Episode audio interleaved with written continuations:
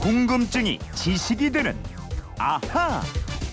네, 궁금증은 풀고 호기심은 채우는 시간입니다. 강다솜 아나운서와 함께합니다. 어서 오세요. 네, 안녕하세요. 금요일은 이거예요. 아하 금요 특별판 앗, 앗, 이런, 이런 것까지. 것까지? 어우 잘 맞네. 예, 잘 맞아요.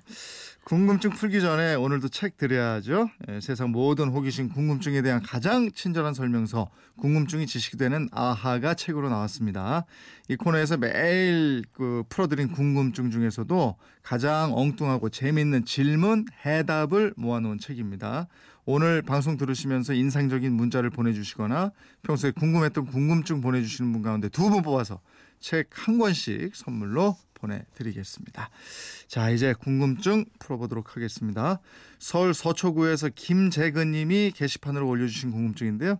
10년 만에 꺼낸 장롱 면허로 운전한 지 1년 된 운전자입니다. 요 며칠 단비를 만나서 반갑기는 했는데 퇴근길에서의 빗길 운전은 여간 어려운 게 아니더군요. 음, 제 앞에 차가 없을 때는 차선을 보고 가야 되는데 흰색 차선이 어둠과 빗물에 가려져서 잘 안 보이는 겁니다.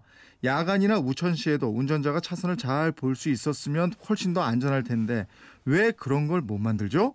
아니면 그런 조건에도 차선을 잘 볼 수 있는 요령이라도 있는지 알려주세요. 이러셨는데 맞아요. 비 오고 막 이러면은 네. 특히 흰 차선이 거의 안 보이더라고요. 맞아요. 이분이 말씀하신 것처럼 비 오는 날 밤에는 더더욱 네. 애를 먹죠.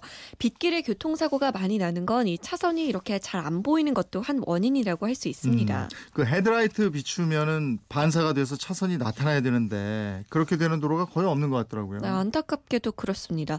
전국의 도로 비율로 따지면 비 오는 날에도 잘 보이는 차선은 1%가 될까 말까 아유, 하다고 그 합니다. 정도예요? 네. 어. 근데 그러면 1%가 될까 말까 정도면 원래 안 보이는 게 맞는 거예요? 아니면 다 반사가 돼야 되는데 그렇게 차선을 칠하지 않은 거예요? 이 원래는 다 보여야 합니다. 어. 차선이 자동차 불빛을 반사하는 정도를 정한 기준을 노면 표시 반사 성능 기준이라고 하는데요. 네.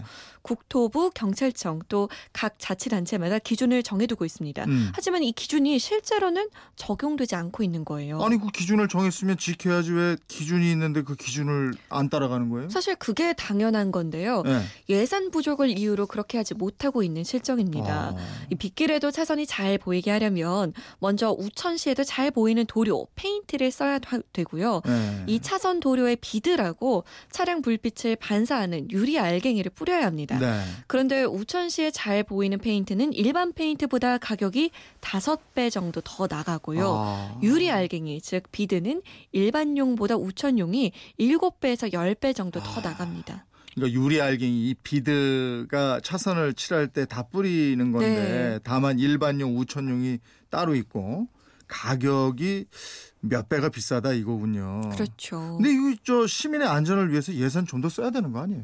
맞아요. 더군다나 우리나라는 비 오는 날이 꽤 많잖아요. 4, 5일에 하루꼴로 비가 내리는데요. 네. 음. 이런 걸 감안하면 다른 예산을 아끼더라도 잘 보이는 차선을 만드는데 돈을 써야 할 것 같습니다. 네. 그나마 다행인 건 최근 들어서 시험적으로 우천용 페인트와 유리알갱이로 차선을 칠하는 곳이 생겨나고 있고요. 음. 이 시험 결과에 따라서 비가 올 때 반사 기준을 충족하는 차선 도색 시공 구간을 늘려갈 계획이라고 합니다. 네. 그리고 이 청취자께서 차선을 잘 볼 수 있는 요령이라도 알려달라 이러셨는데 네. 사실 앞에 가는 차가 없으면 특히 처음 가는 도로에서는 정말 위험해요. 이거. 어, 불안하죠. 예. 운전하는데. 이 특별한 요령이라기보다는요. 앞에 가는 차를 잘 보면서 뒤따라가는 수밖에 없다고 해요. 음. 그리고 반대편에서 오는 차가 없을 때는 살짝살짝 이 상향등을 켜서 앞길을 확인하고요. 음. 그것도 힘들다 하면 비 오는 날 초행길은 아예 운전을 하지 않는 것도 네. 좋을 것 같습니다. 위험할 수도 있으니까. 네. 예. 김재근님 궁금증 풀리셨습니까? 예. 다음은 휴대폰 뒷번호 2388님이 문자를 간단하게 주셨는데 솜사탕은 어디서 왔어요? 궁금해요. 이러신 거예요. 사람이 제일 유치한 상태가 되는 거 있잖아요. 데이트할 때. 네, 예. 그렇죠. 이때 연애할 꼭 때. 솜사탕 먹더라고. 네? 예전에 그 어떤 드라마에서 솜사탕 키스도 굉장히 유명했어요. 참그 괜히 솜사탕 가지고. 예? 맞아요. 예. 남자친구 만나면 뭐 데이트하거나 하면 솜사탕이 필요한가요? 데이트를 해야 솜사탕이 필요할 텐데요. 슬프네요. 솜사탕을 언제부터 먹기 시작했어요?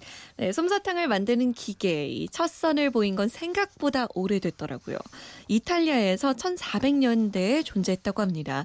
당시는 팬에 설탕을 녹이고 그 녹은 설탕을 넓적한 그릇에 넣은 다음에 거꾸로 들어서 포크로 설탕 씨를 모으는 방식이었는데요. 네. 이 시간이 너무 오래 걸려서 확산되지는 못했습니다. 음. 19세기 말에 솜사탕 기계가 발명되면서 널리 퍼지기 시작했어요. 그러면 그 19세기 말에 그 발명된 그 솜사탕 기계가 요즘 네. 놀이공원에서 보는 그 기계예요?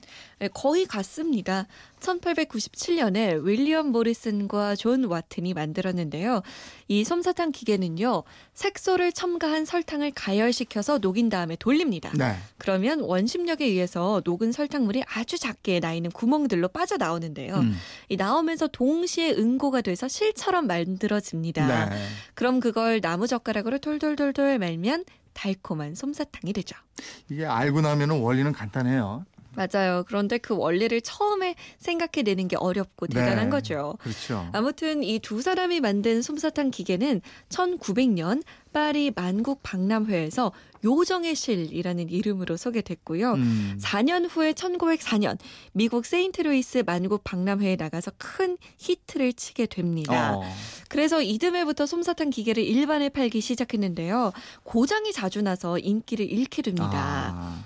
이 솜사탕 기계 특허가 만료된 1921년 조세프 라쏘라는 치과 의사가 이 기계를 개량하고 이름도 바꿉니다. 어. cotton candy, 즉 솜사탕이라는 이름을 붙이고 예. 병원에 찾아오는 환자에게 팔기 시작하면서 세계로 퍼져 나가게 됐다고 합니다. 야 이걸 치과 의사가 이걸 개발했다는 것도 또 재밌네요. 그러니까요. 그 병 주고 약 주고인가? 맞아요. 어, 일부러 그런 걸까요?